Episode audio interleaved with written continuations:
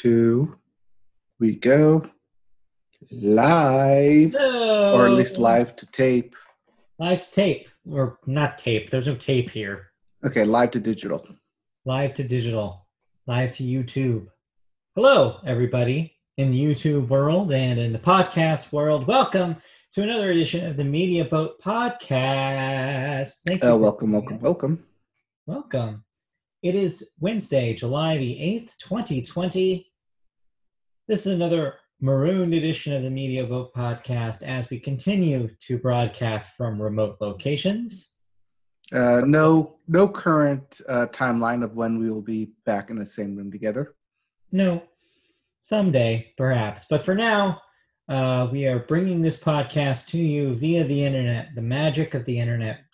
The magic of editing and cameras and people being in uh, within a space together. Yes, like the, the illusion of friendship. Anyway, I guess Um, that's one way to put it. his name is Mike. If you I'm Mike. He's Matt. We are Media Boat Podcast. He skips talking about us, I was about getting there. us talking about movies, TV, getting there. video games, and music. Not necessarily in that order. Um, so thank you for joining us this week. Let's get rolling right into it. Hopefully a quick show this week. I don't think anything will get go too long. We always start the show with movies, and here is some movie news for you. First up is a story about something that I actually watched this past week. Uh, Hey, I watched it did too. Probably most of the world, at least the Disney Plus subscribers world, probably watched this as well. If you're a Disney Plus fan or a Broadway fan or just a, a person who's aware of pop culture, you're probably aware that Hamilton, uh, the Broadway uh, musical, is now available in filmed form on Disney Plus as of Friday. Well, Disney is so proud of their little baby, uh, this thing they've birthed, uh, that they plan to uh, submit the project for various awards, uh, which is not something that probably a lot of people saw coming. A lot of people thought, well, if this had been released theatrically in its original schedule, which would have been what at the end of this year, and then like 2021. well, it was next year. Okay. Yes. Well, then they would have made more sense. But now to quickly release it via streaming, probably a lot of people didn't imagine that it would be eligible for many awards, right? Well, Disney's- we've been talking about this for yeah. about the past month now. So Disney is taking a stab nonetheless. Uh, they have already submitted for various guild awards and will let them decide on the eligibility of the film. They also have uh, plans to submit the streaming movie to the Academy Awards, possibly trying to argue that in the past, stand up comedy films have been eligible for Oscars. So, a lot of people are saying, well, they're not going to get much headway here. And the main reason is because of a 1997 rule uh, that got changed that basically said works that are essentially unfiltered rec- records of performances are ineligible for award awards. Basically, if you just have a stage performance and you're just shooting it and not changing it in any way, like with editing or like with like special effects or something that alters it significantly, if that's just straight up the stage version of what you're of, of the thing that you're filming, it shouldn't be eligible. That's at least what this rule change said. Um, speaking of rule changes, though, as we've reported through the year so far, the Academy did change the rules about streaming content in light of the uh, coronavirus and its restrictions on theatrical release. So it would be an interesting turn of events if Hamilton was deemed ineligible for because of these recording stage performances rules as opposed to the streaming rules. Yes, but doing my due diligence and watching the show multiple times and listening to multiple podcasts and multiple, even Disney Plus's own behind the scenes on it, uh, these this performance was filmed at three separate times, twice in front of a large live audience and once uh, specifically done for close-ups. So technically, because they are three separate performances spliced together, that does count towards editing. And because there are like close up shots and highlighted uh, effects that you won't get from watching it via a stage play, that does technically count towards it being an edited film. So, while that may be true, it looks like since this original story has come up, it's already been shot down. So I saw a couple of articles uh, today. Uh, Variety had a piece that was basically the headline was straight up, "It will be ineligible for the Oscars." So, I'm not surprised. I, I, talked to a friend of the show, Christy, about this, uh, who is a big fan of the show and Broadway in general, musicals and plays in general.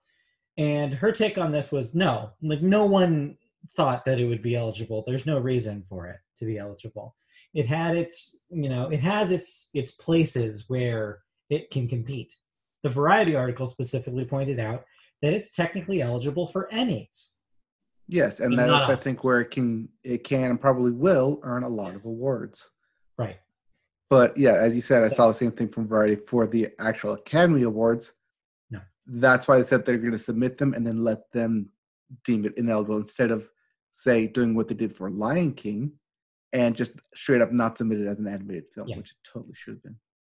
So, uh, so I say that yeah, probably don't hold your breath for an appearance um, at the Oscars. I don't think this thing will be nominated for anything.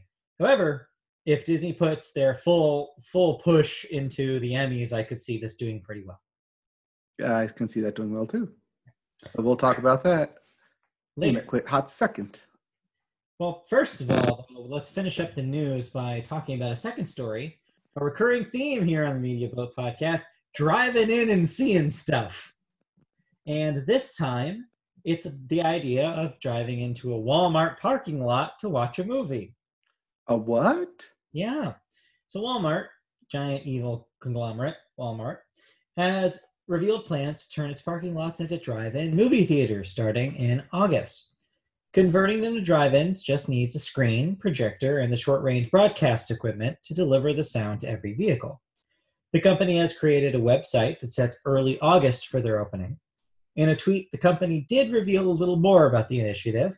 It's a partnership with Tribeca, a company who's already been organizing movie showings at other drive-ins around the country.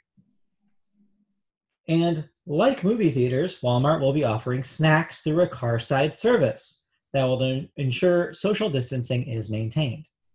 Whether or not the movies will be free, with Walmart making its money through concession sales, remains to be seen.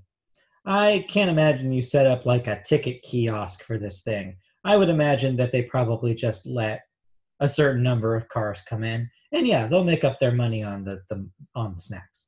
Yes, but I do see it being a problem where you have a car parked in a Walmart parking lot for three hours to be in front. Yeah. Or say, hey, I'm going to park my car here, leave it, and then drive away in my other car. Yeah. Only to come back and like, hey, I parked here.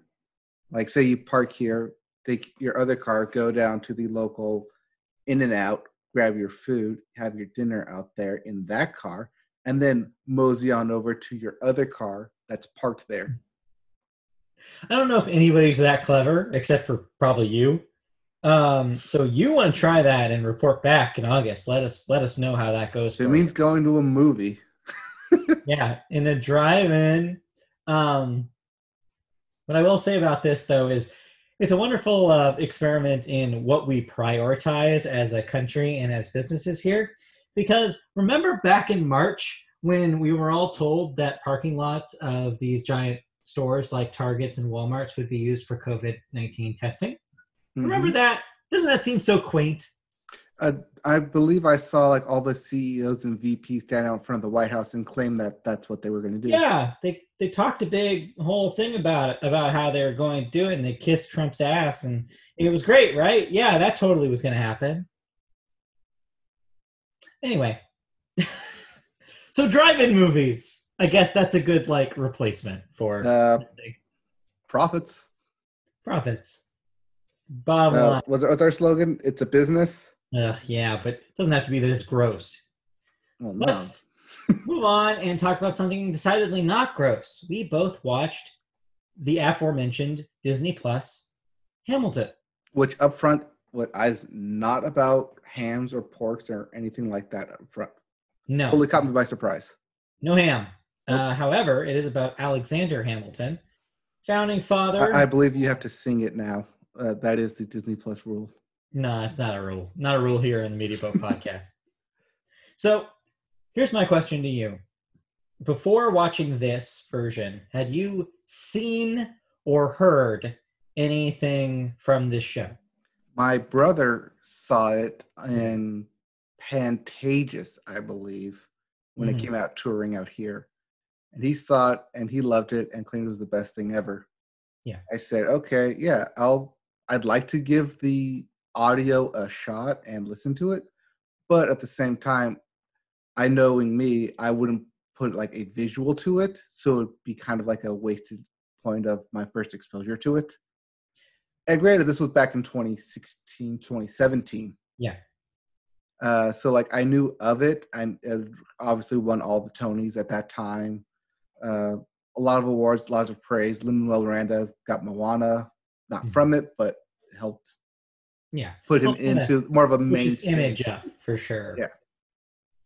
So this was your first time seeing or hearing it, basically, Yes, more or less. more or less.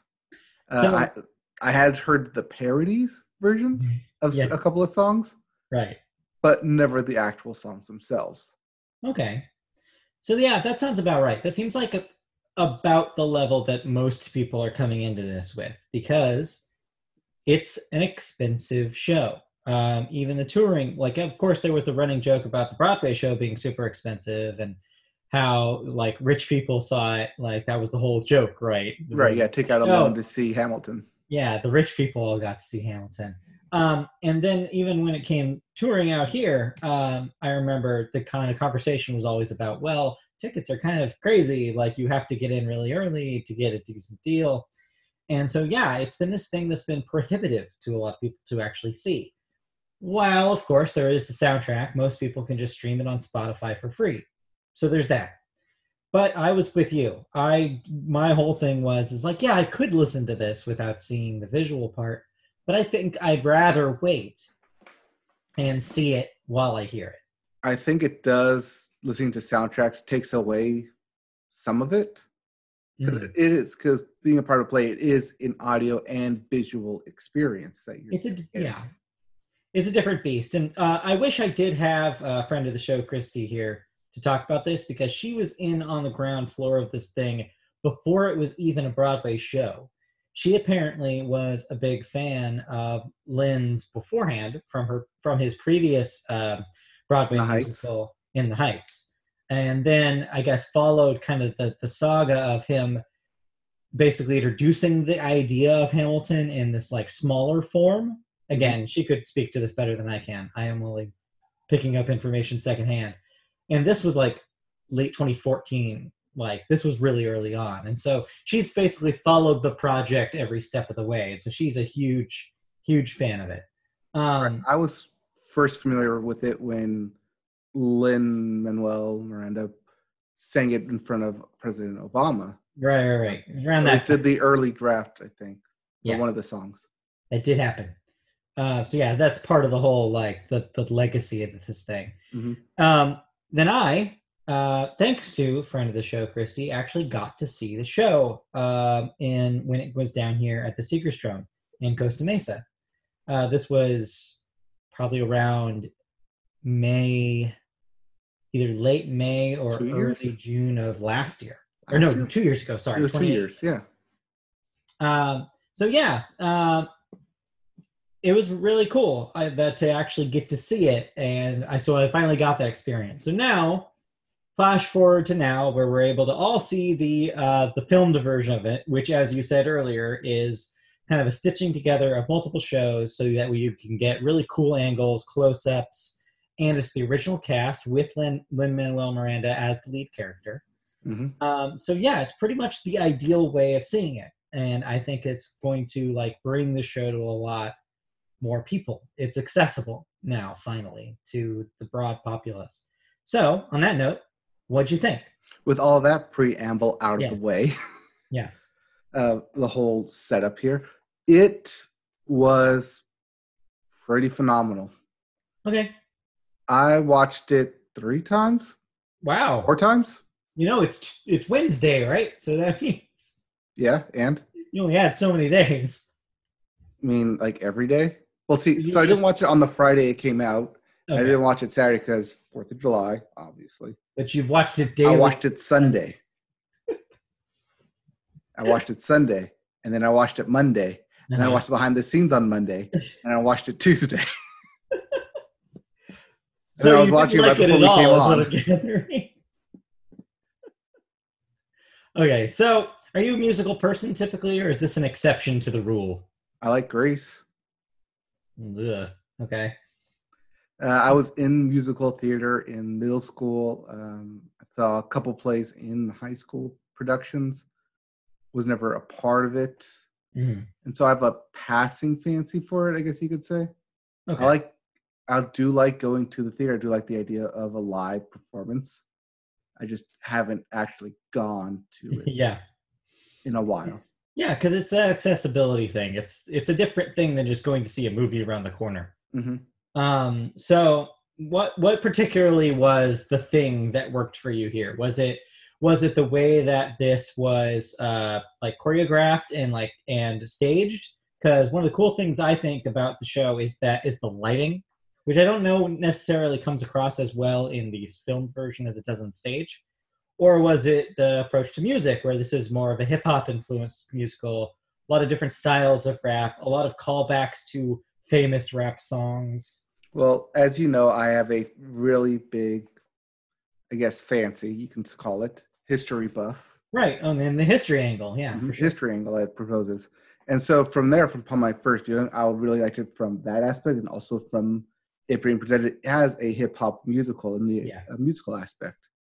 Watching it a second time, I was watching the blocking and the lighting and all of that. Watching it Right. a third time, I was like really invested into character motives at the time, Yeah. and so I I think that's one thing that it gains from Disney Plus in having multiple watches that you can pick up on all these additional things that you can rather than seeing the play once like wait did that happen or did it happen this way Yeah, part came first. Yeah, and i think also having it on the disney also having it streaming and readily available allows you to watch it with the up close angles than you would have rather than from say a distance like most people would. Yes. Uh, one thing I will say is that when I saw the show in real life, we were pretty far up, and so I had kind of a hard time making out faces and kind of really like. I think there is a bit of a disconnect when you're that far away, and I didn't bring my little, you know, opera glasses either.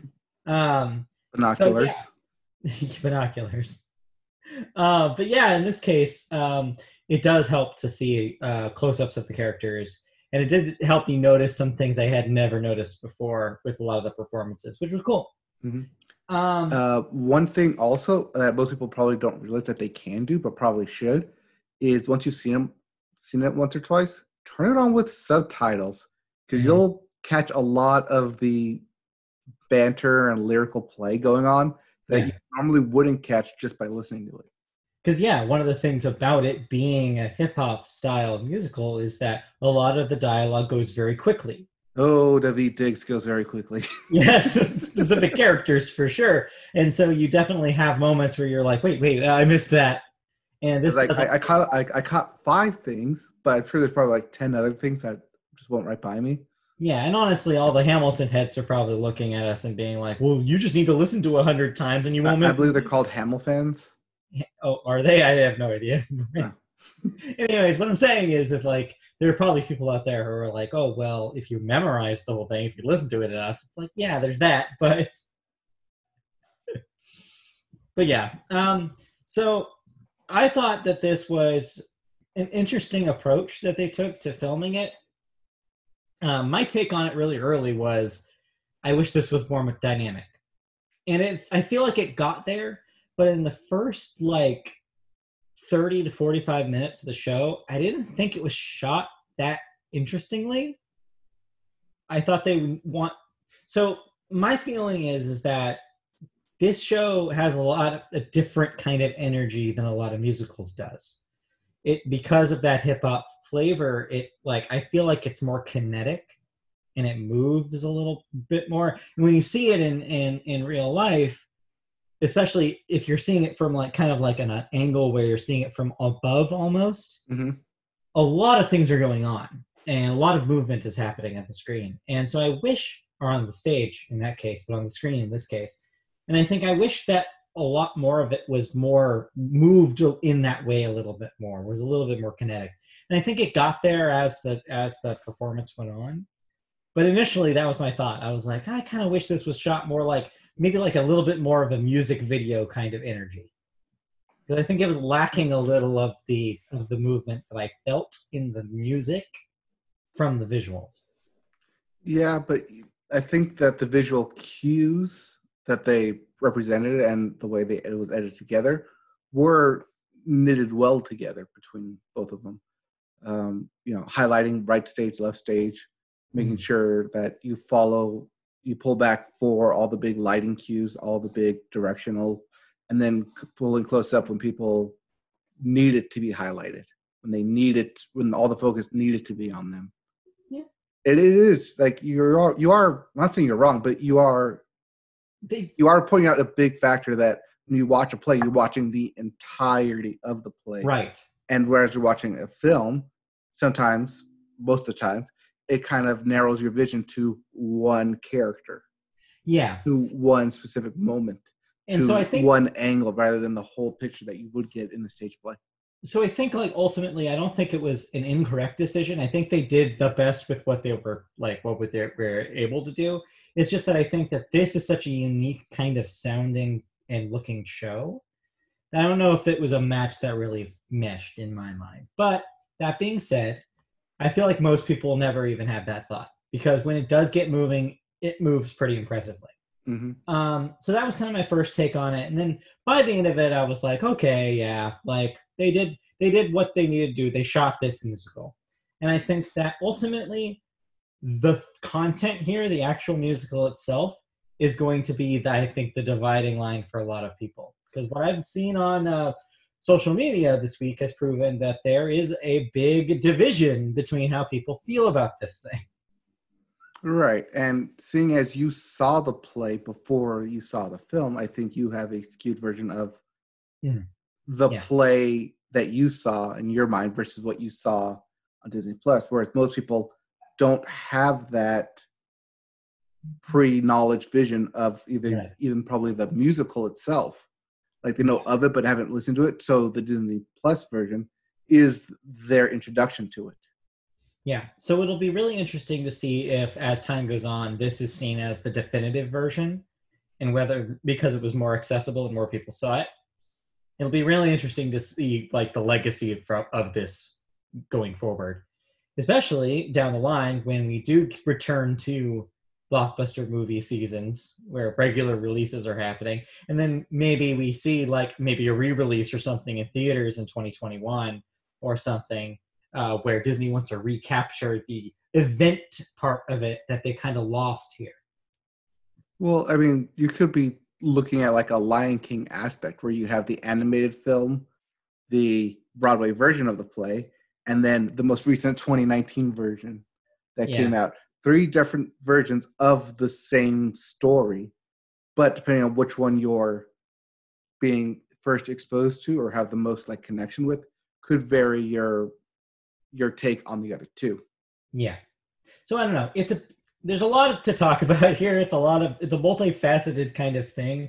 But I will say though is that yeah, it's an enjoyable time if you like musical theater, if you've been compelled to find out from family members or people on the internet that have told you about how great it is. I will say it's not for everybody. Um, as with most musicals, um, I think that there's an element of kind of cheesiness that you have to get past, I think, for some people to enjoy it. I think a lot of people are going to see it's like, okay, rapping founding fathers, like, count me out. Uh, and so it's not going to be literally for everybody. Also, there's some muddy stuff about the historical representation here. There's been a conversation on social media this week about you know, about like about whether or not we should be celebrating a figure who is maybe good in some ways, but maybe not so great in other historical ways. You know, there's a conversation there. I think um, I didn't read what it was, but I think Lin Manuel actually did release a statement over the last couple of days about the relationship of his characters and how he told the story with kind of the the cloud of slavery and the cl- kind of cloud of kind of the not so great elements of the founding father story. It is brought up throughout the It is mentioned. play. It is mentioned, so it wasn't like completely omitted. So both the musical and the uh, biography on which it's based do address slavery. They do address some kind of the not so great parts of of Hamilton's character. There's a whole arc in the in the musical that does go over a mistake that he made, let's say, and how it affected him politically and personally. And um, yeah, like it doesn't shy away from that content. I don't think that that's what people are saying. I think it's more like a big picture kind of thing. It's like, okay, the play as a work is celebrating this man. It's like saying that yes, he did have flaws, but ultimately here's all the good stuff. And without spoiling the show for people who haven't seen it, Too there late. is there is a part at the end where someone close to him does kind of recap in a way of like, yeah, all this stuff happened, but here's what the man was, and here's why I'm proud of him, essentially. And so, yeah, like it has a bias, it has like a point of view that I think a lot of people are basically saying does not show the historical fullness of the character of the actual man. And so, you know, like I said, so there are grains of salt and there are barriers, I think, for some people to get really into this thing. But for what it is, for what for the music for a musical that is about a historical figure, I think it's an enjoyable time with a fun soundtrack and a lot of cool moments. Well, it is an entertainment Yes. medium. Yes. It's there to entertain you, not to either shame you or provide historical accuracy in a sense. but I think but I think it's really important and it's something that I've always said here on the Media Boat podcast. I think it's really important to be able to criticize something for things that shortcoming for the shortcomings it does have, but also be able to enjoy it. I think you can have both. I don't think they're mutually exclusive, Right. which we'll return to in a video game section later. Let's continue moving on though Well, let's get uh, to there by. Uh, oh, what, what's our uh, rating on Hamilton? Uh, I mean, it's. I'd say. Well, we don't have any ratings here because everything's stream it now. So this is a stream it. With the stream it by default, you can't go see it. In fact, right. you cannot. It's not in the theater. Now, Uh, let's say they do a theatrical re-release of it, and it's safe to go back in theaters. Would you buy a 2021 into 2021, maybe. I Okay. bet they'll re-release it. Would you buy a ticket to go see it at a theater? I mean, yeah, Christy will probably want to, so probably. Okay, Disney releases the sing-along version. Will you go to it? oh, she'll want to go to that. Okay. I feel like yeah, this decision is not in my hands. All right. Anyway, let's move on. Let's talk about television. And we always start the television section with sports and some movement happened in sports this week. Some things, uh, some news broke. so people got paid.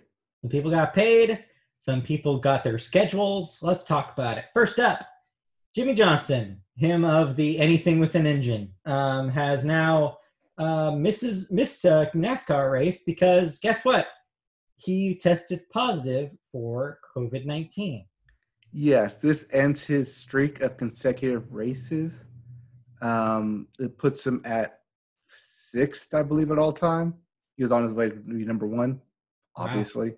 But yeah, it this stops that streak. Um, unfortunate, but hey, the sixth most races, consecutive races. But yeah, uh, that was unfortunate news because that came out like on Thursday, right before they were running the weekend. Right. So he immediately did not show up. He was just Yeah. like, all right, I'm not going to be there. So, of course, we wish him a hopeful recovery. And we Uh, hope that him two weeks. Two weeks before he tests has Mhm. to test positive twice in a row. Right. We will see how he goes. Next up, football. When football starts, uh, supposedly, uh, they'll have a little bit of a change in the um, Decorum. pre-game kind of ceremony kind of uh, thing. So uh, I guess before. pregame. Yeah, the pregame. Well, I don't know, like if there was a specific name for it. It's called a pre-game. You're the pre-game. Most people pre-game in the tailgate. I thought, yeah, I was gonna say, I thought the pre-game was when you pound beers in the parking lot, but yeah, either way. Um, so as you know, they usually play the uh, national anthem uh, before the game. Well, now they will not only do that. I'm assuming they're not removing the national anthem. No, they're not removing the national anthem. Uh, but they will also be playing the song "Lift Every Voice and Sing," a song commonly referred to as the Black National Anthem. That's in quotes. That's not me saying that. That's the story. Um, during week one of the uh, game, uh, of the season, I should say. So uh, I guess this is their little tiny concession uh, to the Black Lives Matter movement. Uh, this is them doing this instead of allowing players to wear any phrases or any like political movements on their uniforms. Which is what the basketball is doing, right? Which is the Correct. They basketball has allowed them to do that. Yeah. Uh, I believe during warm-ups, but not during the actual game. So you know, it's something small. It's not a. It's not. I don't think enough. I mean, obviously there was the whole elephant in the room of uh, Colin Kaepernick still could play football that they probably should maybe think about. But besides that, here we are. It's something. It's something. It's something. Uh, meanwhile, in football, Patrick Mahomes, Mahomie, the homie Ma, ma paid. Ma- Ma paid exactly because he's Mahomes got mo money. Yep. Mo money, Mo Homes for 10 year deal for the Chiefs worth $503 million. Yes, that puts that's additional to the two-year extension he signed, Hmm. which puts him as a Kansas City Chiefs through 2031. That's a long time to be a quarterback of any team. Uh, it is currently the longest contract in the NFL, um, and one of five players, four players, one of four players only contracted into the into the 2030 plus season. Wow. That's kind of crazy. Uh, the other four players, baseball players, one Yeah. including Mike Trout. Imagine, yeah, not football, that's for sure. yep. This is crazy, but it's also a crazy amount of money. Um, so Mahomes is going to buy a whole lot no, more homes, I think, after after getting such a paycheck Uh, he, I think he is, allows him to buy a perma home. from home. Probably multiple at this point. In I mean, I would buy it now, so that Mhm. way, should anything happen, yeah, because it's football. Anything can happen. Yep. I believe 400 of it is 400 million of it is guaranteed. And then uh like as he gets later on, he there are options to opt out on Mahomes' behalf Right. if he wants to play for another team. Which makes sense because he'll get older. He might not want to play. Like that might be done. So we'll see. Yeah, pull an Andrew Luck. Yeah, exactly. And lastly, last bit of football news is that uh, in lieu of the quest, big question mark about the actual season, uh, we now at least know that they've canceled preseason. They've canceled starts in two August. games. They've canceled two games, um, narrowing it down to two preseason games. The NFLPA has already agreed that they are willing to let go of the, even those two remaining preseason games. It's up to the NFL if they want to as well. Yeah. So the players are on board with going straight into week one. Um, there will, of course, be practicing and doing exhibitions against themselves in their own training camps and leading Mhm. up to week one.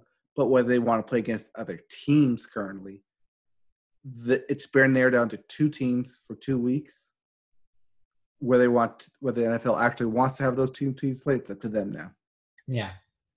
It's interesting. It's interesting how this all kind of you see all these parallels between all of the the leagues and they're all doing different things and it's hard to keep track of, but it's it's interesting nonetheless to see where they draw their lines. Yeah. Well, I saw it broken down in a really interesting way, which was that in order to get to week one of just playing against someone else, it's 48 days. Okay.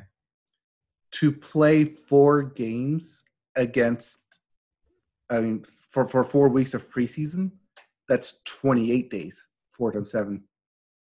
So, seeing as we are running out of time Yeah. to get in, and you break it down like that, it's a lot of days. And then you're playing against other people, which don't count towards anything. And if you catch something and you're out the first two weeks, Yeah. possibly longer, Right.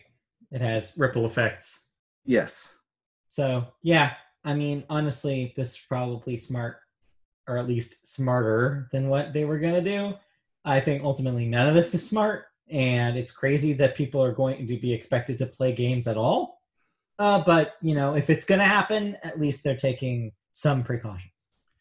Yeah, expect everyone to be like full on gloves, long sleeves, full everything, no, no skin showing anywhere, Yeah. turtlenecks. turtlenecks.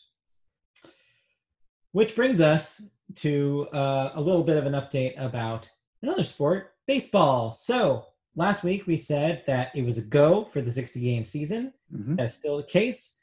Teams now have their schedules as of this past weekend. Uh, so you can see all of the things as we discussed in previous weeks. The it's a like the first I don't know you you know this better than I do where it's like they've divided into like there's uh, like cross league games and then there's some interleague games. You play a bulk of your season during in, doing interleague games, Mhm. and then you play the counter league equivalent. So Right. AL West plays NL West, South plays South, North plays North. Yeah. And then there's like the rule about that visiting teams can only visit one city in the same like Yeah, they're trying. I think that's how they worked it out. period of time or Where you only, if you're visiting, you only visit once. right. but you play like four games within that one span. Yeah. So they figured it all out. So you can go on to uh, the internet and see when your favorite team is playing. Here, down here in Southern California, the Angels are playing 18 straight games. Yeah, I found this interesting that Mm. because they're playing 60 games in 90 days or whatever, in 80 days, that Yeah. there's only like seven game seven days where they don't have a game, Which is crazy. which is crazy. That's so much hard work. Uh, that's including like ending a game, getting on a plane to play in a different city against a different team that next day. Yeah, it's insane. There's no travel breaks. Yeah. So yeah, I, I took a look at the schedule here. Uh, seems like the the first uh, of their first official games on the 24th, I believe, Yeah. um, of this month, and then um, yeah, it kind of continues through there. Uh, they do have a series uh, pretty early on against the Astros, which will be interesting. Um, they and they end with a series against the Dodgers. Uh, also, for those of you out there, look up your local team because you may be able to buy a big head space in the bleachers, in the stands for your face in lieu of fans. Yeah, so you can't go to the game, but you can at least put your face there, I guess, if you want. Also, it looks like there will be some sort of telecast for a lot of these games. Some very, very few games, but some games do have um, already have uh, networks in which they will be shown. E Mm. ESPN seems to have s- the rights to a handful of games, including that first Angels game, which is good for us. Yes. Um, um, however, it will. some of them as well. It seems to Yeah, be the- uh, the ESPN deal will immediately ram against the NBA deal that they have, and they will prioritize NBA over the MLB. yes. because Disney owns both. Um, but I wonder if you saw this or if you even noticed it, but most of the games being played in the MLB schedule are not day games. Right. They Is are night games, Yes. which does it really need to be a night game if no one's going to be there? I think it's it probably is a TV thing. It's probably a TV thing because you're not going to get the ratings that you need uh, for advertisers uh, by showing a game in the middle of the day, especially a weekday. yes, but most of us are home, which we're going to have the Yes, TV on anyways. You might be home, but you're still probably working, and they know that. And people who are working are less likely to have the game on and they're paying attention to those ads. It's all about that ad revenue. right, but there's several game like weekday games where there's not even one Yeah. day game. Like put one day game somewhere. I did see a day game. I saw like an eleven thirty-five in the morning game. Right, I- but that was probably on a Saturday, right? Yeah, I think so. And I was like, that's weird because I I because I, remember looking through his PM PM PM, and then there was like that one a.m. and I was like eleven thirty-five. What a weird ass time.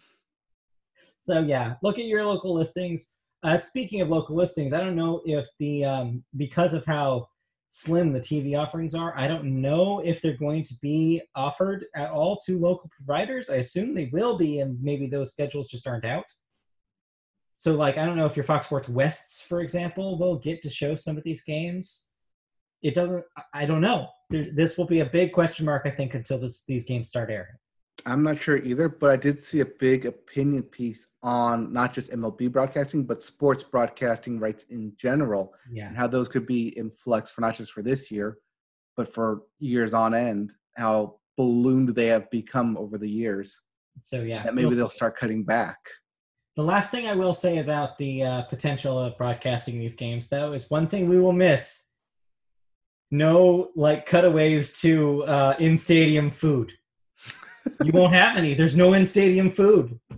You can't show the frickin' chili dog being made. You can't have uh, someone with the camera walking around, Yeah. watching people because there are no people to watch walk through the stadium. Just watch the, the just uh just show some uh, pitchers practicing in the bullpen. That's all you can do. But we'll still get the rallying monkey. Look at the round somehow. That's, he's there because he's not, he can't catch COVID. He's there. Nope. Because right. if you make noise, he will come. He can come. It's Just the thunder sticks. Dig them out, dust them off. Anyway, let's move on uh, because there's more things happening in sports. I have no idea what this next story means, so I'm going to let you have this one. Oh, you're talking about uh, Miki Sudo eating 48 hot dogs and buns, and That's Joey Chestnut HEB eating is. 75 hot dogs and buns. Because this past Saturday was the Nathan's hot dog eating competition. I was like, all you have here is he eats 48 HDB, and I'm like, what's HDB? What is this jargon? I've never seen this. Hot dogs and buns. Hot dogs and buns. Yes. Wow. Well, that's pretty impressive. Uh, both of those are records for the women's division and the men's division. um, a little bit of an asterisk there because these were not held outside in 90 degree heat, but rather indoors at the cool 75 degree temperature. Uh, that being said, though, just seeing those numbers of hot dogs is giving me like indigestion. Like my stomach is just like lurching. 48 hot dogs in 10 minutes. I can't eat two hot dogs in that amount of time and not feel miserable. Well, that's because you're eating normal hot dogs. These are Nathan's hot dogs. I don't think it matters. That doesn't matter. So yeah, I don't know. Eating. Some people are good at it. Meanwhile, let's uh, travel over to the Fight Island because UFC is going to f- have their first fights there. Fight real. Island. It's real. Real. Fight Island is real. It is my friend. Uh, so they start fighting at Fight Island on Saturday. Yep, Fight Island is happening. Uh, some of the fighters have already shown up there because it's in Abu Dhabi. Uh, it's on Yas Island in Abu Dhabi. Yas. So they have to be there for the time change. But yes, we get Fight Island for the next four weeks, I believe. We'll see. I mean, this is how uh, this is how uh, the video game series Dead or Alive started. So uh, probably the same thing here. There's going to be clones. I think you mean Mortal Kombat, match. What was that? a Mortal Kombat type Yeah. tournament. Right. Maybe like he'll pull a Tekken and somebody will get thrown into a volcano. We'll see. All right. Uh, lastly, in sports here, soccer. The MLS tournament begins July 8th. Yep, uh, that's today. Today. I was going to say that's today. Yep, uh, MLS Soccer. teams have arrived in uh, what was it the uh, ESPN Sports Complex in Orlando, Florida. They're being hosted by Disney, so they will be staying in there. Mhm. And yeah, they're playing a tournament there. Also, real quickly, Matt, look up what the NBA players are eating on Twitter. Eating. Yeah, because Fyre Festival was trending yesterday. Oh, I did see uh, that Fyre Festival was trending yes. with NBA, and I didn't know what that meant. That's why, because some of the food that these players are getting are not substantially up to par to feed a finely tuned athletic machine. NBA best NBA food 2020 memes. Yep. Up later. Good to know. All right. Anything else in sports before we move on to television news? Uh, that was the last thing I had for sports. we covered it. Yeah, I think that was pretty thorough. All right. Moving on to television news. Our first story is crossover, epic crossover event between television and video games as Amazon Studios has announced that it's acquired the television rights to the Fallout franchise, Bethesda's own Fallout games, which will be adapted into a show executive produced by Westworld creators Jonathan Nolan and Lisa Joy. Other executive producers include Bethesda's own Todd Howard and James Altman from Bethesda as well. Nolan and Joy are currently in pre production on Amazon's techno thriller drama The Peripheral, based on the William Gibson novel which follows a woman in near future America in which technology has started to subtly alter society. Uh, this is done, this all is done under the recent overall deal with Amazon Studios. So, Fallout TV series, will you watch it? Um, I'm going to hold judgment because I want to see how they do the Lord of the Rings TV series oh, first. Yeah. yeah. Just see, because I like what they're doing with the boys and with Jack Reacher mm. and with uh, what was the other one? Upload. So they have some good stuff on there that I like. Um, I've been delved like entirely into their exclusive exclusives. I'm not like all in on it like I was with Netflix when they mm. started doing all their exclusives. But this does sound exciting. It sounds interesting.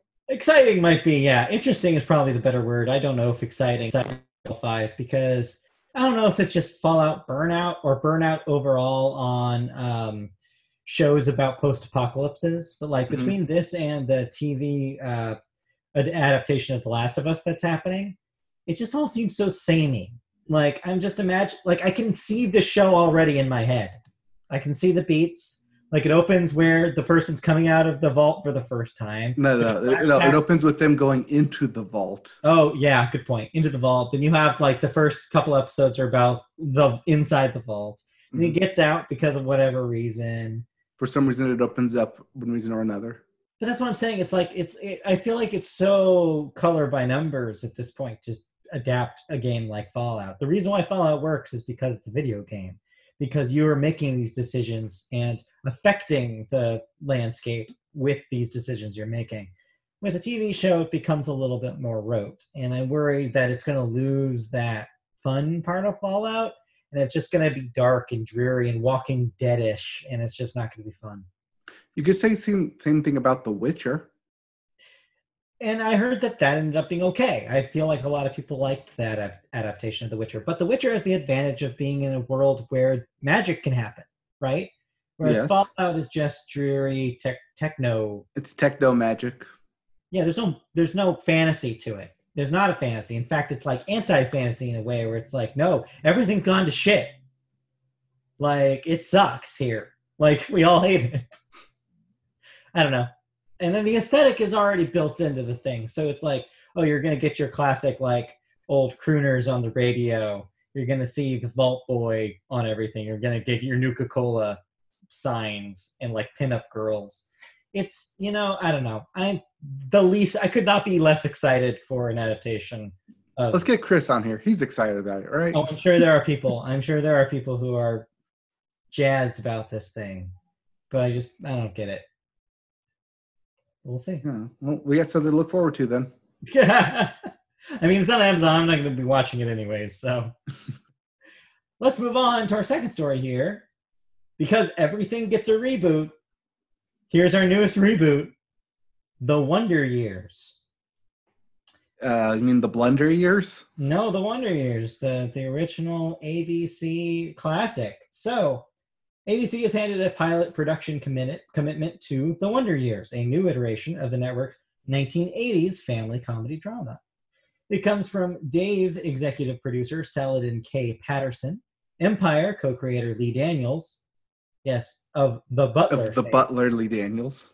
The original series' breakout star Fred Savage, of course, because he has to be involved, and 20th Century Fox Television. The new incarnation of Wonder Years chronicles how a middle class black family in Montgomery in the turbulent late 1960s, the same era, of course, as the original series, made sure it was the Wonder Years for them too.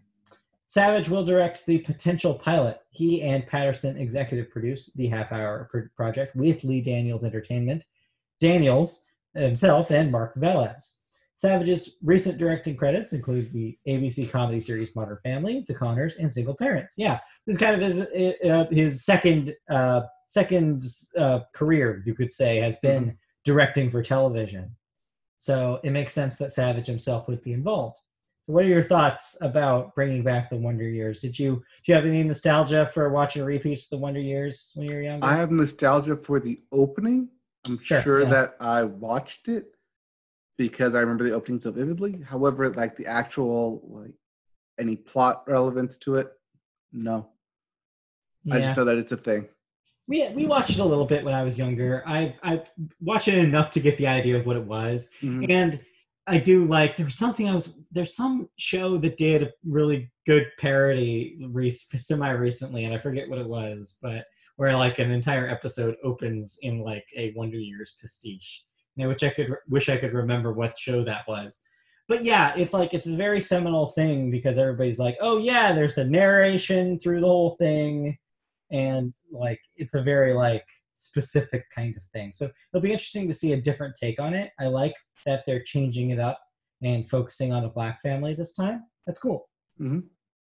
Um, are you okay with the same time frame of being the late 1960s? I, I think, think, it opened in 19 like the opening scene is 1968. Well, think of it this way: if you did it the same way as it was in the 80s, 20 years ago, that show would be about the 90s or the like the it would be about the late 90s and i would be fine with that. I just think i think if you're going to still call it the wonder years i think you base it in the same time period. Because i don't think people have i think people are still nostalgic for that period of time and also it allows them to tell the story of a black family during the civil rights movement which i think is still relevant today right but you could also set it in the wonder years and start it off with say the rodney king riots yeah, you could. And then that. you move on through the years and end it with the O.J. Simpson trial. No, like, like over the course of a series, not the season. No, I realize that there are other periods of time that I think would be relevant for the just the kind of story they want to tell, but I also don't see a problem with them returning to the 60s. Like okay. there's probably still still some angles that they wouldn't have been able to tell with the original series that they can tell here.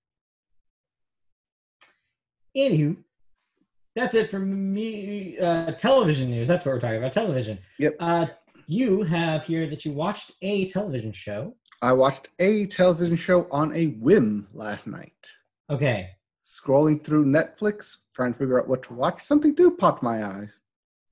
The Babysitters Club. Okay, real quick. Do you have any whatsoever background with the original Babysitters Club books that these are based on. You had a little sister. Did yes. she? You still have a little sister, I should say. She did not go away. Um, she did not disappear at some point. Uh, did she read these books in her youth? Were you around Babysitters Club books? I was around them. I probably read them in like elementary school, but never had like an affinity towards them. Okay. I'm sure they were collected at some point, but I don't like have any direct stories that I can recall to them. Mm-hmm. I believe I did watch the movies that were based on them. Sure. Because, of course, that's something I watched. So on a whim, you were just like looking through Netflix and you're like, "Oh, I've heard of the Babysitters Club. Let's put." The song." It was like on. number three on the trending thing. I was like, "Yeah, yeah sure, why not?" So I've heard okay things about this. I hear it's pretty well done. Uh, yeah. Yeah. In short, yeah, it is really well done. I, it kind of threw me off uh, in the second episode when they changed narrators. I mean that the books were also from multiple perspectives. But then I realized that yeah, that's from the books, being multiple perspectives, and then it changed narrators again for the third, and then the fourth episode. I was like, oh yeah, these are all just based off the books, which are different aspects and different, yeah, like different childhood growing ups. Yeah. Uh, fake series, fictional series. Right. So my older sister was a huge fan of these books. She had Right. My wife is a huge fan. a lot of them. Yeah, they're they're about about around the same age, so that Mhm. checks out. Um, she had like the huge like bookstore thing where it's like this wide. I mean, it's wider, but I only have so much. Right. The Scholastics thing. like thing where yeah, you got it from the Scholastic thing. It was just the whole, not the whole series, but maybe the whole series up to that point. Um, and yeah, she just she loved those things. Like she just devoured those books. So I was around them. Like we were young enough where there would be times where like, you know, either my mom would read them to her or she would want to read them to us, and like you know, cute little kid stuff. And I did remember watching some of the adaptations, whether it be movies or I want to say there was a TV series at one point. Because I have this vague recollection of a theme song that may or may not have existed that maybe I need to YouTube because I'm pretty sure there was a theme song. Um, so yeah, uh, I'm pretty familiar with the Babysitters Club. Okay. So I don't know. I might check this out. We'll see. It's fun. I mean, I Mm-hmm. did get a weird question of why am I watching this? It's not necessarily for us, I guess you could say. No, but I'm watching it for the podcast and because it's new and because I think I saw it trending on Twitter at one point. So it's like, oh, this is like in the current pop culture zeitgeist Yeah. of the week or month or whatever. it seems like it's getting it's it's a good does a good job of adapting a kind of old at this point like 30 year old franchise now 80s. i guess even older than um that for a new more savvy audience i guess for like younger kids And it kind of does that too because Yeah. like one of the first like overarching uh themes, are not themes, but I guess not what am I thinking of here? Why am I drawing up why am I drawing blake on antagonists? One of the first antagonists uh-huh. is technology and Yeah. how like even though like these girls are supposed to be like middle school and like have like updated technology like they still rely on old outdated landlines that's a joke they bring up like do we need a landline? Well no one else is going to have a landline. Okay we're getting a landline. And also what's a landline? Right. And then how they're competing with like the high school versions who have current technology, have updated cell phones, can put together a YouTube video for advertising, can basically put out pump out swag for everyone and like yeah be hyper competitive of these middle schoolers versus high schoolers aspect. At the same time growing up and finding who you are in middle school. yeah no that seems that seems good i'm glad that there's good stuff out there for for young girls like Mhm. this uh, Yes. that doesn't talk I down. did get a weird question of me between me watching this show and watching Diary of a Future President. Why I'm watching middle school girls television shows. hey, you know what? You know, like different perspectives are are healthy. It helps you live a more well-rounded life. That's what I say. Well, because I was also watching Star versus the Forces of Evil and Amphibia. Yeah, yeah, you know, So you know, all sorts of. it's like variety. Variety is the spice of life. That's what I say. It's a good uh uh like look balance for the freaking Fallout show. I think you got to balance your like. well, your I got to balance it out for when uh, Umbrella Academy season Yeah. two comes out at the end of the month. Exactly. You'll get your gritty superhero apocalypse stories, balance them out with fun junior high stories. Everything needs a balance, you know? Yep. Anyway, let's move on to cancellations and renewals. All right, what am I no longer watching? Well, there's uh, more renewals than uh, cancellations this week. Let's start from the top here. Speaking of reboots, Beavis and Butthead will be getting their second, yes, count that second reboot on MTV. The first one was back in 2011, believe it or not, already in itself about a decade old. Mhm. This time they will be getting uh, two seasons coming to Comedy Central instead of MTV. Um, and yes, uh, brand new Beavis and Butthead episodes. Uh, Mike Judge will be involved. It seems like a lot of the creative Yep. team. This is uh, part of the an- adult animation boom that's been going on for the past couple of years. Yeah. So If you're nostalgic for the original run of Beavis and Butthead, well, here's more. Mhm. Speaking of nostalgia for animated uh, shows of yesteryear, Clone High, uh, the cult show that it, some people know as the origin of Phil Lord and Chris Miller, Yep. um, is coming back as well. Originally, um, I think When- somewhere in the early 2000s. I I believe something like that. Yeah. Um, This all originally had one season right. and then ended on a cliffhanger because they Very short lived, but it will return for another season again on Comedy Central. So, yeah it's unsure if this is going to be a sequel or a reboot right. but because of the way they ended the first season they could totally do a sequel boot Yeah. And uh, not too dissimilar from our conversation that we had earlier about Hamilton, this also deals with historical figures. Yes. Um, so it'd be interesting to see uh, how they approach historical figures in this day and age. and if you want to see all of clone high i believe all episodes are available on youtube Yeah, you can just YouTube that show. Uh, a friend of the show, Christy, uh, also a big fan of this show, and it's on our list for some point. Me to watch it because I've never seen it. So oh it's hilarious. Yeah, I've heard it's good. So. Yeah what when uh what was it? I think after lego movie i went back into lord miller's old stuff and i was like oh clone high. Hey it's all on youtube. Let me watch all of this. I believe it also has some uh, DNA of uh, that led to Scrubs, as uh, the creator of Scrubs, I believe, was also uh producer. lawrence i believe Yeah, something Yeah. Lawrence. I forget his first name, but he was also producer on that show. So him and a lot of other talent that would later work on Scrubs and his other shows also started here. bill So, lawrence Yeah, he's- think. so it's this interesting kind of like crossroads where all these other creatives kind of went Mhm. throughout the rest of the 2000s. All right. It's like looking back at freaks and geeks Yeah, exactly. Moving on. Next up, Netflix is bringing back Never Have I Ever for a second season. Hulu is bringing back The Great for a second season. oh great Netflix uh, has announced that the third season of The Kominsky Method will be its final season.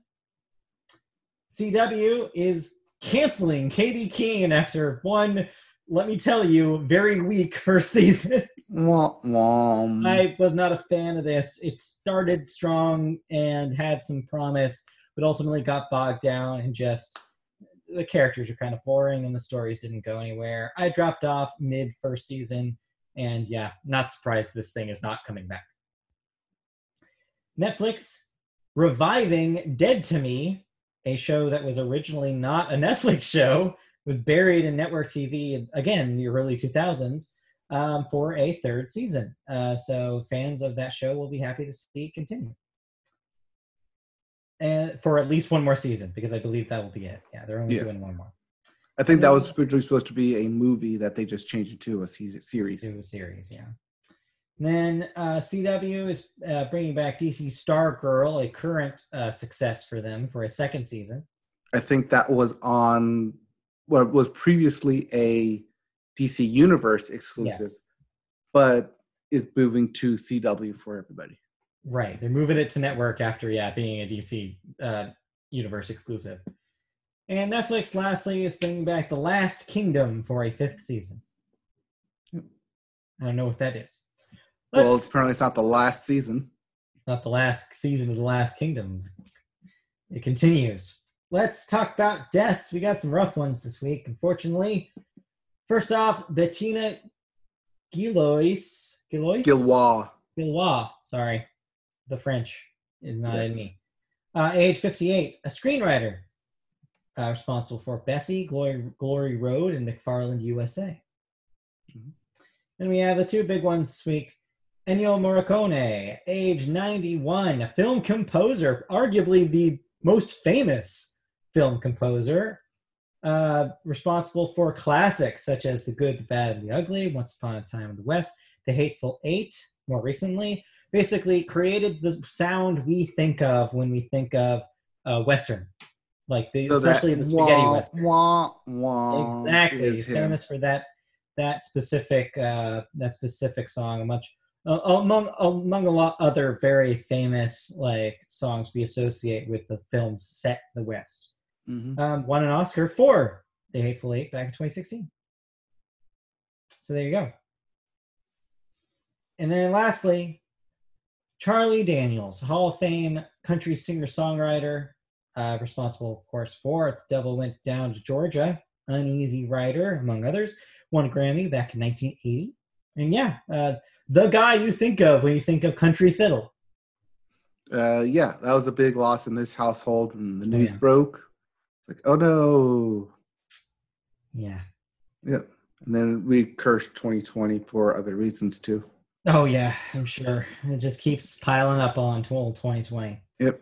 And let's pivot then into music, where we first talk about the Billboard. And we start the Billboard with the Hot 100, your singles chart.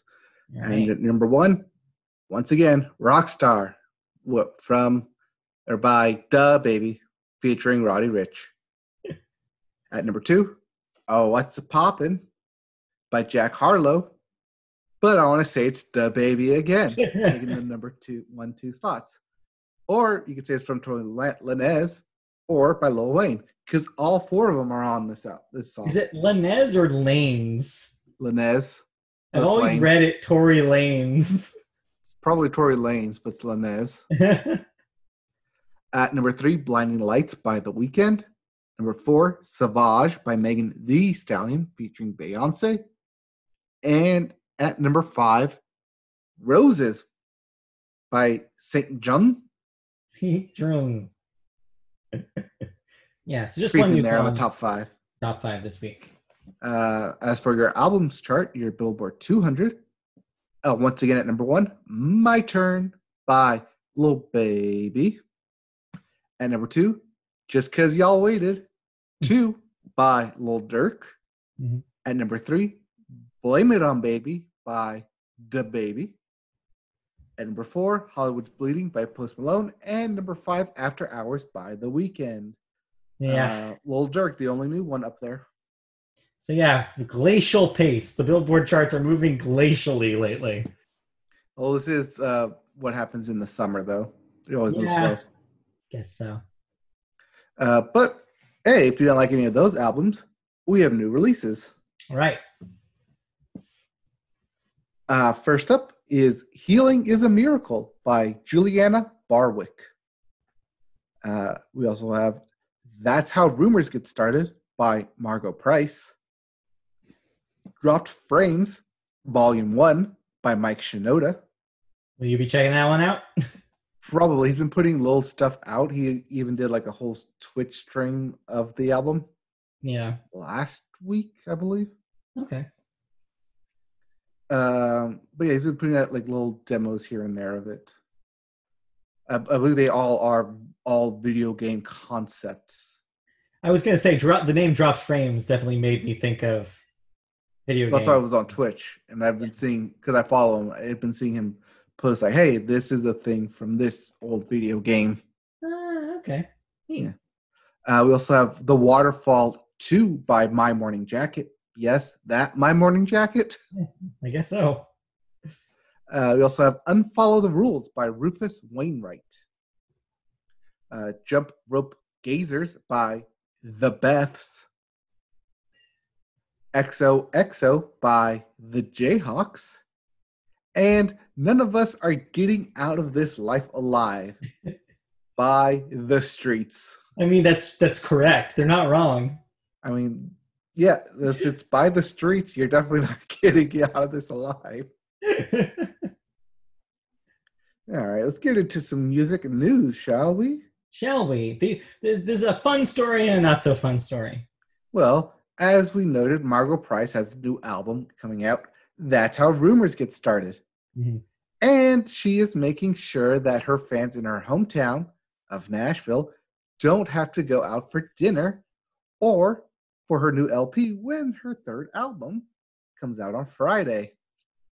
She's endeavoring to support several local restaurants as well as Grimey's Records to offer delivery of breakfast, lunch, and dinner packages that include a slab of vinyl as a substantial side to go with the breakfast tacos, Korean fried chicken, and collard greens. Uh, not to leave it at that, she'll also be delivering a live set of music from her quote favorite local dive bar in yeah? Nashville, Dee's Country Yeah. Cocktail Lounge. Although this too will be available for home delivery only, as the 7 p.m. show will be streamed without an audience in tow at the club. Fans outside of the metro Nashville area will only be able to dream about the winner winner chicken dinner, chili honey barbecue chicken, and other offerings being delivered by Mas Tacos, por favor, for breakfast, Babo Korean Bar uh, for lunch, and Cafe Roze for dinner, as delivery is limited to a three mile area. So you get dinner and a show if you live in Nashville, if you live in Nashville area. miles of where this is happening. That I just a this, very limited range. I thought this was cute. I thought this was a nice thing to do for her diehard fans. It's Um, smart. I'll give it that. Pretty good deal too if you looked at the prices. Prices like records by themselves are not cheap. So like to get a record and a meal for like thirty five bucks is Yeah, not bad. 35 for breakfast and then 65 for dinner, which that dinner's going to feed two or three people. Yeah, that's a pretty good deal. Not bad. I mean, yeah, I mean, Margo Price is their third album. So, yeah, if you're a fan, this is a no brainer. so if you're a Dinner listener, and a show. if you're a listener in the Nashville metropolitan area and you do this, let us know. Send us an email. See, tell us how it goes. Yeah, send an email to mediaboatpodcast at gmail.com. Uh, do note that you will need an actual um, device to play this on, though. Yeah. I'm sure if somebody is a Margo Price fan living in Nashville to hear about this, they probably own a record player. this is my guess. I'm just saying that you just get the vinyl. You- You're not getting a, record player with it. It's just the the- vinyl. Or rather, sorry, it's not just the vinyl. It's a side of vinyl. Yeah. The vinyl is on the side. It's not the main dish. Don't eat the record. I don't recommend you eat it. It's not good for you to It, it, may, it may be a bit rubbery. yeah, just a little bit. Anyway, Anyways, our second story has to deal with the Rock and Roll Hall of Fame. yes. Well, the 35th annual Rock and Roll Rock and Roll Hall of Fame induction ceremony will be replaced with an exclusive HBO special due to the ongoing pandemic. It is the first time in history, or at least in the past 35 years, that the ceremony has had to be canceled. Hmm. Earlier this year, we noted that Depeche Mode, the Doobie Brothers, Whitney Houston, Nine Inch Nails, the, the notorious B.I.G., and T Rex were announced as the Hall's 2020 inductees.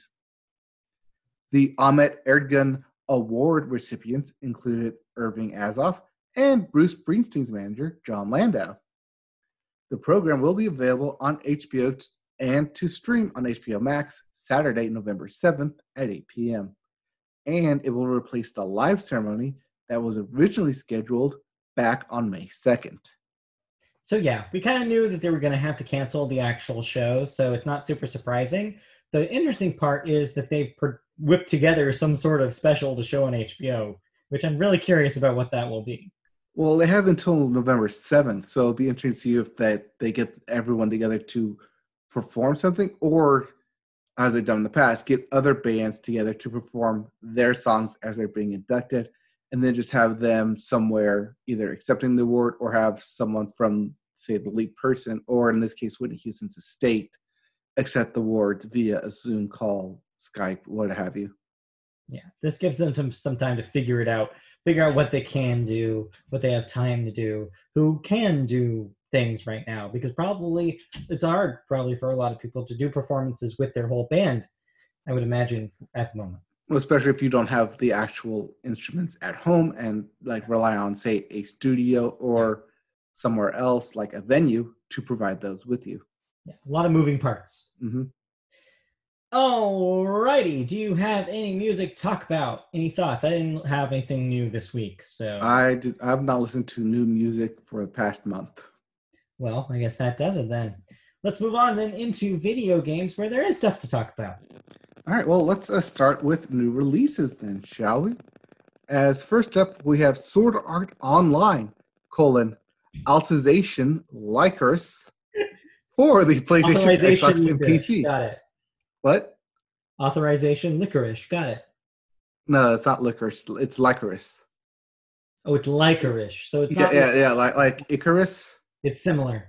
Yeah, it's a thing in Sword Art Online. Don't ask me how I know. Oh wait, you're act- you actually have some knowledge here. Okay, I was like, this is gibberish to me. I'm sure it is gibberish to you. No clue.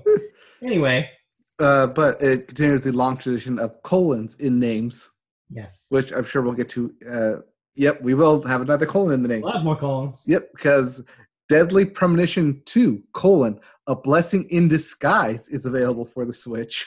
Yep, this week. Uh, we also have F1 2020 for the PlayStation, Xbox, and PC. Fast cars. Uh, Bloodstained, colon, Curse of the Moon 2 for the PlayStation, Xbox, Switch, and PC. So real quick, uh, for people who are rightfully confused about the Bloodstained games, this is a sequel to the like the 8-bit looking like side-scrolling one, not the hand-drawn like HD one that was the other Bloodstained game that was a bigger deal. This is like a smaller thing, which is why they were able to make a sequel so fast. Okay. Uh, we also have Death Stranding coming to the PC. Neon Abyss for the PlayStation, Xbox, Switch, and PC. Rocket Arena for the PlayStation, Xbox, and PC. And because you love colon so much, Story of Seasons, colon, Friends of Mineral Town for the Switch and PC. If the phrase Friends of Mineral Town sounds familiar to you, you might be a Harvest Moon fan.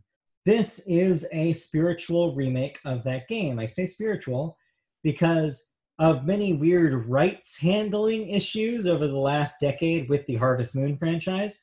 The developers of the original game, which I believe was a PSP game, um, are no longer able to call it Harvest Moon. I believe So- Harvest Moon is still currently being used. Right. That's why. but by a their by a different license holder. So this is Right. that game, but with the Harvest Moon name and stuff pulled out of it. That's my understanding about it. If you are a listener who are yelling at their screen or podcast right now saying I'm wrong, please write in and correct us, please. it's very complicated. All right. Well, let's get to some video game news before we get to Yeah. some video game thoughts. Uh, Warner Interactive is in the news because Xbox may be interested in buying the company Mhm. as it's behind Batman, colon, Arkham Knight, Mortal Kombat, and the Lego game series, Among others. among others. AT&T has reportedly been considering selling off Warner Brothers Interactive Entertainment, which it wholly owns as part of its Warner Media subsidiary, as a way to reduce some of its debt. According to a new report from The Information, Mm-hmm. Microsoft has emerged as a new potential buyer for the division. If Microsoft does end up making the purchase, that could place well established studios such as Arkham's Rocksteady, Mortal Kombat's NetherRealm, Lego's Telltale Games, and Middle Earth colon Shadow War's Monolith as the newest Xbox game studios. It's important to note that many of Warner Brothers Interactive Entertainment's best known franchises are based on licensed into licensed IPs from other companies, mainly Lego. And was it the Hobbit games? Yeah, Ye- Lord well, of the the, Rings, the, the uh, Middle Earth games. Middle yeah. Earth games, yeah. Uh, well, there's also DC games as well. Yeah. Most Uh, of the things Warner makes, turns out, except for Mortal Kombat. And that's pretty much it. Right. Uh, those licenses won't necessarily transfer over in the purchase of the company. Individual agreements could be made, but the bottom line is that even if the studios do become part of Microsoft, the future of Batman, Harry Potter, and Lord of the Rings games won't necessarily follow yeah. because those are IP that Warner owns and something that they license out to themselves. Right. So there would have to be renegotiations if this happened. Uh, so as you know here, we don't usually talk about stuff that's not confirmed, but this story is an exception because Microsoft has made it very public that they're interested in purchasing the company. And Mhm. Warner has also made it very public that they are up for sale. Like there's nothing behind closed doors about this. It's probably going to happen. Um, so when it does, um, it'll probably work like their previous deals have ha- have, where anything currently in development will probably still be able to uh, happen with very little changes. So they'll still be able to put this supposed Harry Potter game out that's been leaked recently. They'll still be able to put out whatever Rocksteady's been working on next. Like that stuff will not will probably not be stopped, and it will continue to be multi-platform. Right. But what Microsoft also- is buying here is they're buying the talent, these really talented studios for whatever their next project will be. So they're potentially going to have, you know, like Monolith, whatever Monolith does after like the next Lord of the Rings thing, or whatever Rocksteady does after the next DC Comics related thing, and potentially some sort of Lego thing, you know, with Traveler's Tales. Like there's a lot of options here. But the crown jewel, in my opinion, of this purchase is Mortal Kombat. This is getting them exclusive rights to Mortal Kombat, which would be a big boon for them, no pun intended. Um, so, so yeah, it could be pretty cool. Um, it, it- like to have this, uh, like it's a big selling franchise and could be really lucrative for them. Also, Mortal Kombat versus Killer Instinct could be a thing that happens now. I don't know. I mean, they did allow DC characters to cross over into Mortal Kombat. Yeah. So it's not The- like a, a absurd thing to think of. So it makes a lot of sense. Microsoft can afford to do it, and it's a really good stable of developers to have in their on their team. So I don't see any reason for them not to do it.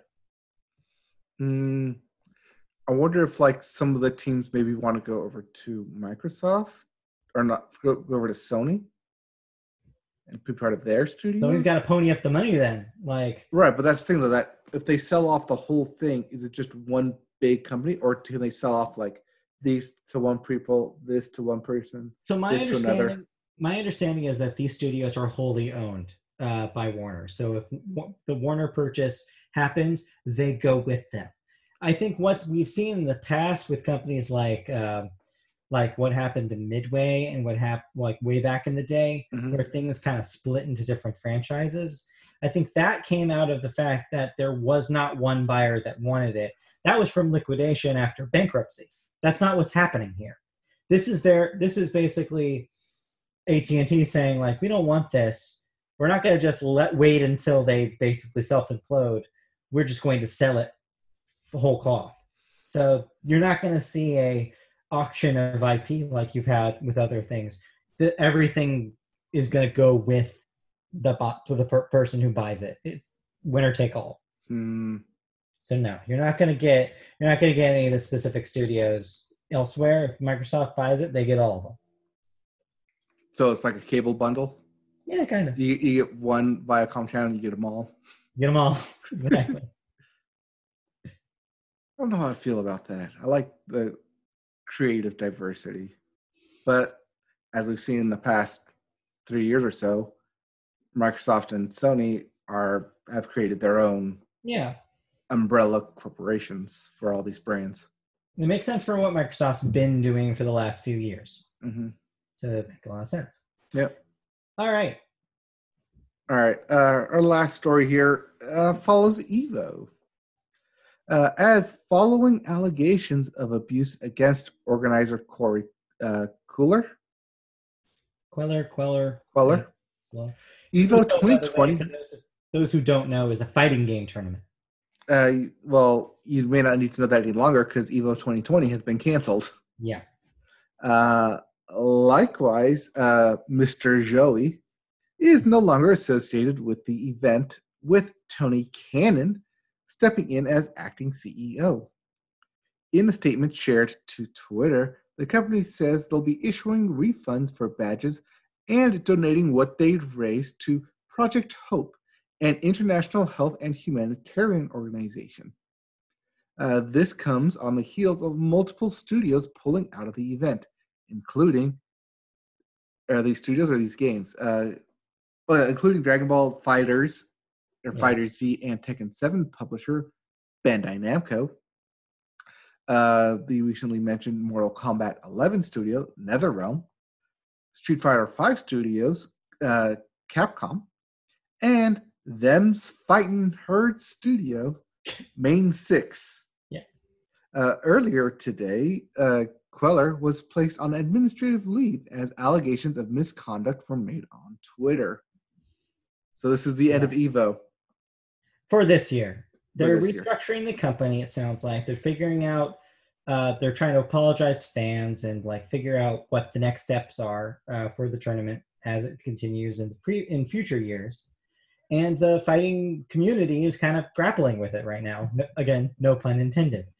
um, I think ultimately this was the right call. I think after you have these major companies basically pulling out of the thing, you had no choice but to cancel it. You can't have Evo without Street Fighter.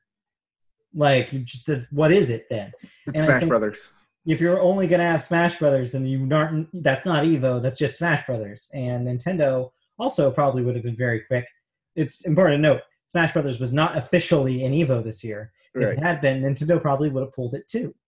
So yeah, you saw very like quick movement on this thing. This whole story basically took place in about 24 hour in a 24 hour period. is very quick.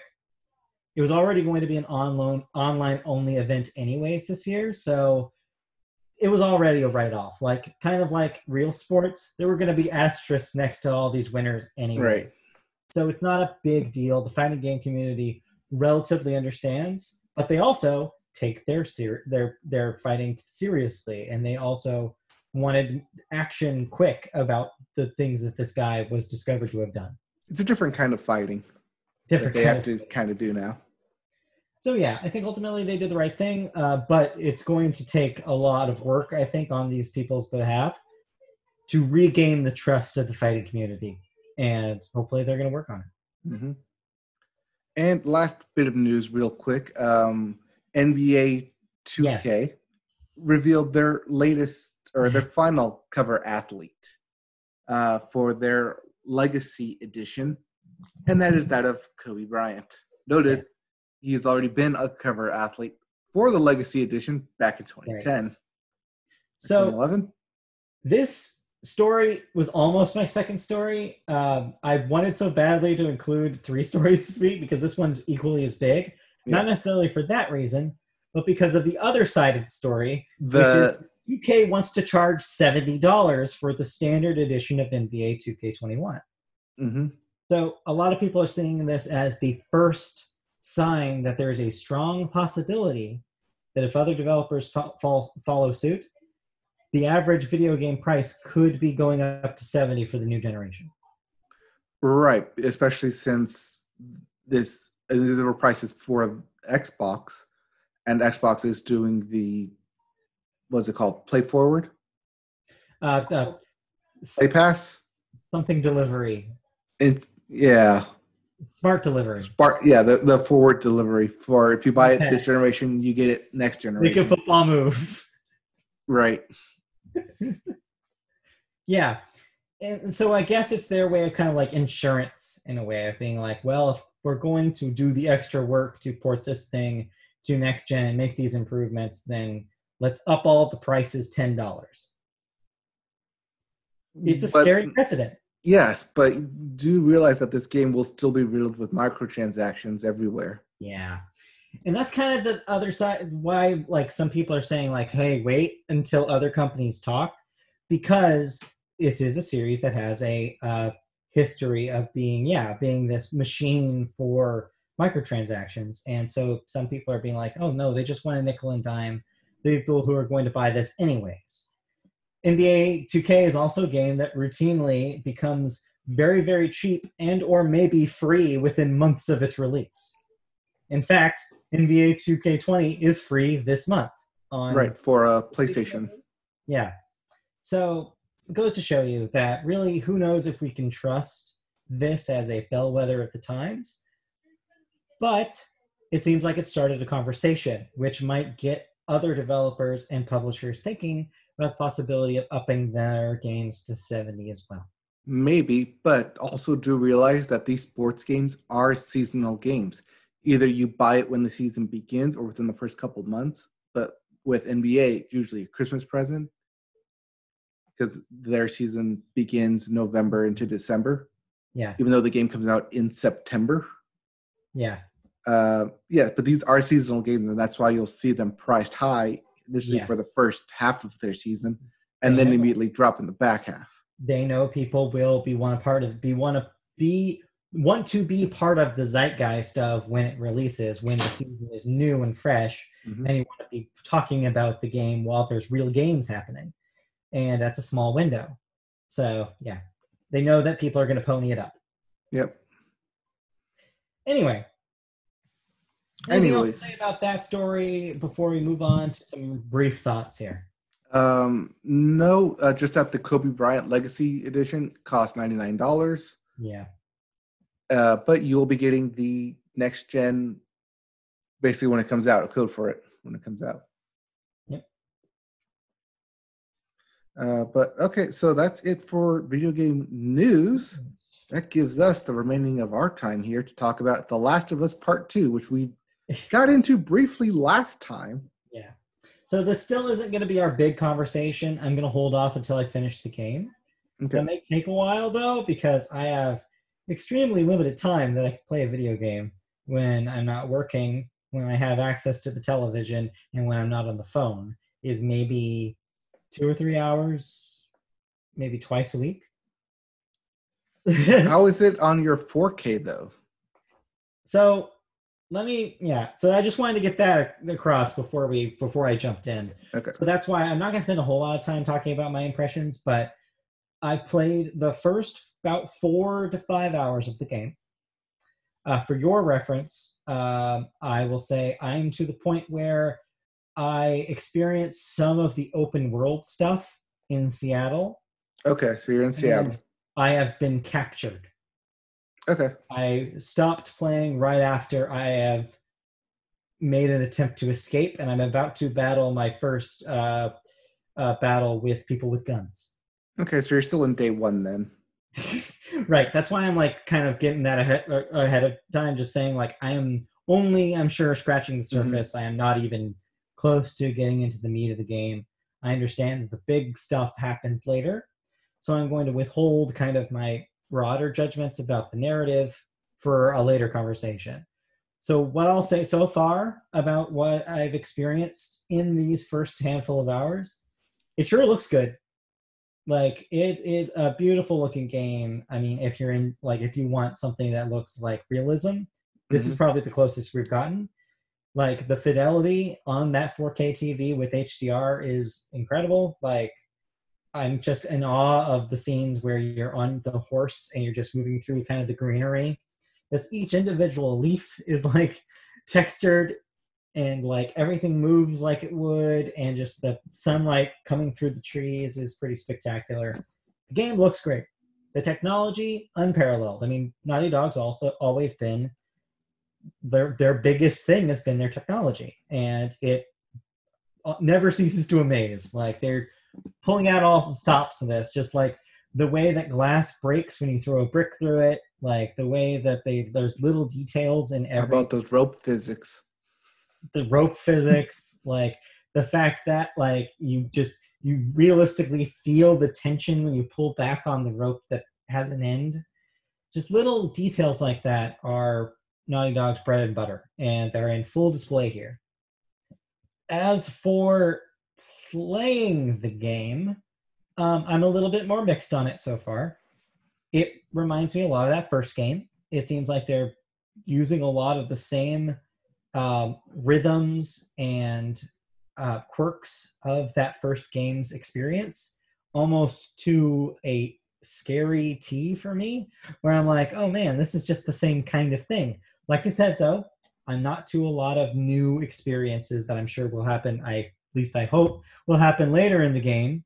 But so far, in the first five hours or so, it feels like I'm in 2013 again, and I don't know if that's a good thing. It's very much a same kind of experience that I got from the first time around, where it's these like the the same kind of stealth encounters, the same kind of uh, you know maintaining your inventory and your ammo uh, building things leveling up your abilities um, the same kind of breaks where you're just looking through these abandoned buildings and the same kind of puzzles that you're solving whether it be plugging in a generator or um, finding a gate code and entering the gate code. It just feels very rote and i keep waiting for it to do something new. And even that open world period which is ostensibly the new thing that it does at least compared to the first game was kind of already done in uncharted 4 and feels very similar even though it's a horse this time and not a car to me it feels very similar to what i had already done in uncharted 4 so that's kind of my feeling about it so far. Like I'm wowed by the visuals, and again, I'll keep my story talk until later because I don't know where it's going. Uh, but as for the game that I'm playing, I am not that thrilled so far. It's very what I expected it to be, and I'm not wowed. I mean, I get that. There's not a whole lot of like new weapons you can no. introduce. I mean, it's stealth and gunfire. Gunfire. It's almost beat for beat the same thing as the first game in a way so far, where I feel like feel like it's a lot set up in the same way where I'm getting the same items and like progression at the same times I got in the first game. Like I just got the revolver and I was like, this is too reminiscent of when I got the revolver in the first game. Right, but I will note uh, that have Ellie having the knife and having to deal with shivs and yes. and using shivs is big quality of life big, improvement. Yeah. I'm glad. I can't imagine going back to having to worry about that because that was that was my least favorite part about the first game. It's the thing that created the most like having to do the same encounter over and over thing in the first game was definitely having to make sure I had a shiv for the clickers. Mm-hmm. Or yeah. even using a shiv to open a door. Do I want to open a door? Do I yeah. want to save the shiv because I know I have an encounter coming up. Right. And I do have to say though that the base the combat is still fun.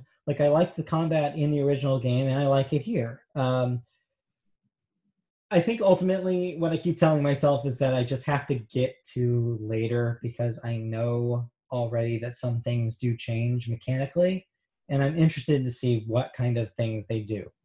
So I'm just not so into it so far. Okay, well, you'll get there. We'll see. Yeah. Uh, I um, I've been going back and playing the chapters and trying to hundred percent the game. Yeah. And because I've been doing that, I've been playing a lot with the accessibility settings. Right, right. One of them being turning off textures and doing the highlighted mode. God, it helps so much. because all the textures and the way they do lighting, things are hidden so well in yeah. that game that's like, yeah, I'm gonna need to essentially turn on cheats to find things. But that's another thing, though. That's another thing, though. Sometimes they are, and sometimes they're absolutely not. And what I mean by that is like, yeah, if you're trying 100%, 100% something, yeah, there's going to be stuff that they've hidden pretty well. Mm-hmm. But there's some stuff that they haven't hidden well at all that is extremely video gamey and takes me out of the realism that they're so desperately trying to convey. And play, are you playing on moderate? No, I cranked it way down. Oh, okay. Um, I'm at very light because I'm just trying to get through this. oh, okay. Yeah. See, I played on moderate, and even then, I found like I was finding a lot of stuff just lying yeah. around very easily. But the thing that I'm talking about is not something that I think that would be obfuscated on lower on harder difficulties, where there's literally a the code for the safe on the whiteboard in the same room that the safe is in. Oh no, see I'm talking about like getting all the um trading cards. No. I know what you're talking about. That's what I meant by like if you're trying to 100% it, there is stuff that's legitimately hidden. Mm-hmm. But that was glaring to me and I was just like that's like freaking it's not 2007 anymore. This isn't BioShock 1 like i feel like we can't do that as like video game like the video game industry is not like we need to think further than that it's their hurdle of a puzzle but it's not really a puzzle No, it's not. I just I was disappointed to see that a 2020 game that Mhm. obsess- that that does so much other stuff to seem very modern and stuff that nobody's done before in a video game to do something so elementary. Just again, it took me out of the realism of it. Yeah, I mean, yeah, the saves are annoying. Like it's not like oh, I have to find like it's And the gate code stuff is a little silly to me too, where I'm just like, oh, I have all of these on one piece of paper. That's nice. yeah, That's convenient. I don't know. Yeah. It's a work in progress. I'll see how I feel as it goes on. Uh, but yeah, it's uh, it made a weird first impression on me, is what I'll say. yeah. Uh, once I finish the hundred percent, I'm gonna need to actually go back in and play it again through New Game Plus to get mm-hmm. the hundred percent because you have to upgrade everything. But yeah, I mean, I'll I'll play through the story again. Maybe by the time we podcast next week, so I'll have the story twice. see, I You may, you may not I even didn't get all this time because man, I could use some of that time. You have some spare time you can give me. anyway, I'll finish it eventually, maybe in August. All right. That's it. there. All right, and I think that does it for us then. And so, All right, let's wrap it up. wrap Or it plug up. away. For joining us this edition of the Media Boat Podcast. We'll be back next week with another live to YouTube taped uh, version of the podcast for you. You can see us on YouTube if you go to youtube.com slash or no, just search Media Boat Podcast in YouTube and you'll find our page. We put all our archives of these uh, podcasts on there, as well as archives of us playing games like The Last of Us Part 2. So check that out. You can also listen to the podcast in podcast form, in audio only form, by looking it up in your podcast service of choice. Just search Media Boat Podcast. You can also find us on social media. On Twitter, our handle is at Media Boatcast. On Facebook, just search Media Boat Podcast and you'll find our page. Like, comment, whatever you want to do on there. You can also email us directly with questions, comments, or anything uh, else at mediaboatpodcast at gmail.com. And last but not least, just as a little like hint of maybe what's to come, um, keep your eye on mediaboatpodcast.com because there may be some movement there uh, because uh, I just got charged for it again. And so I'm paying for the thing. Might as well remember to actually use it. So uh, yeah, well, maybe we'll talk about post pod about what we want to do with that thing since we have it. Um, and uh, yeah, so maybe keep an eye on that webpage. It may or may not change soon. So uh, thanks for joining us. We'll be back next week with another episode. See you then. Okay, bye.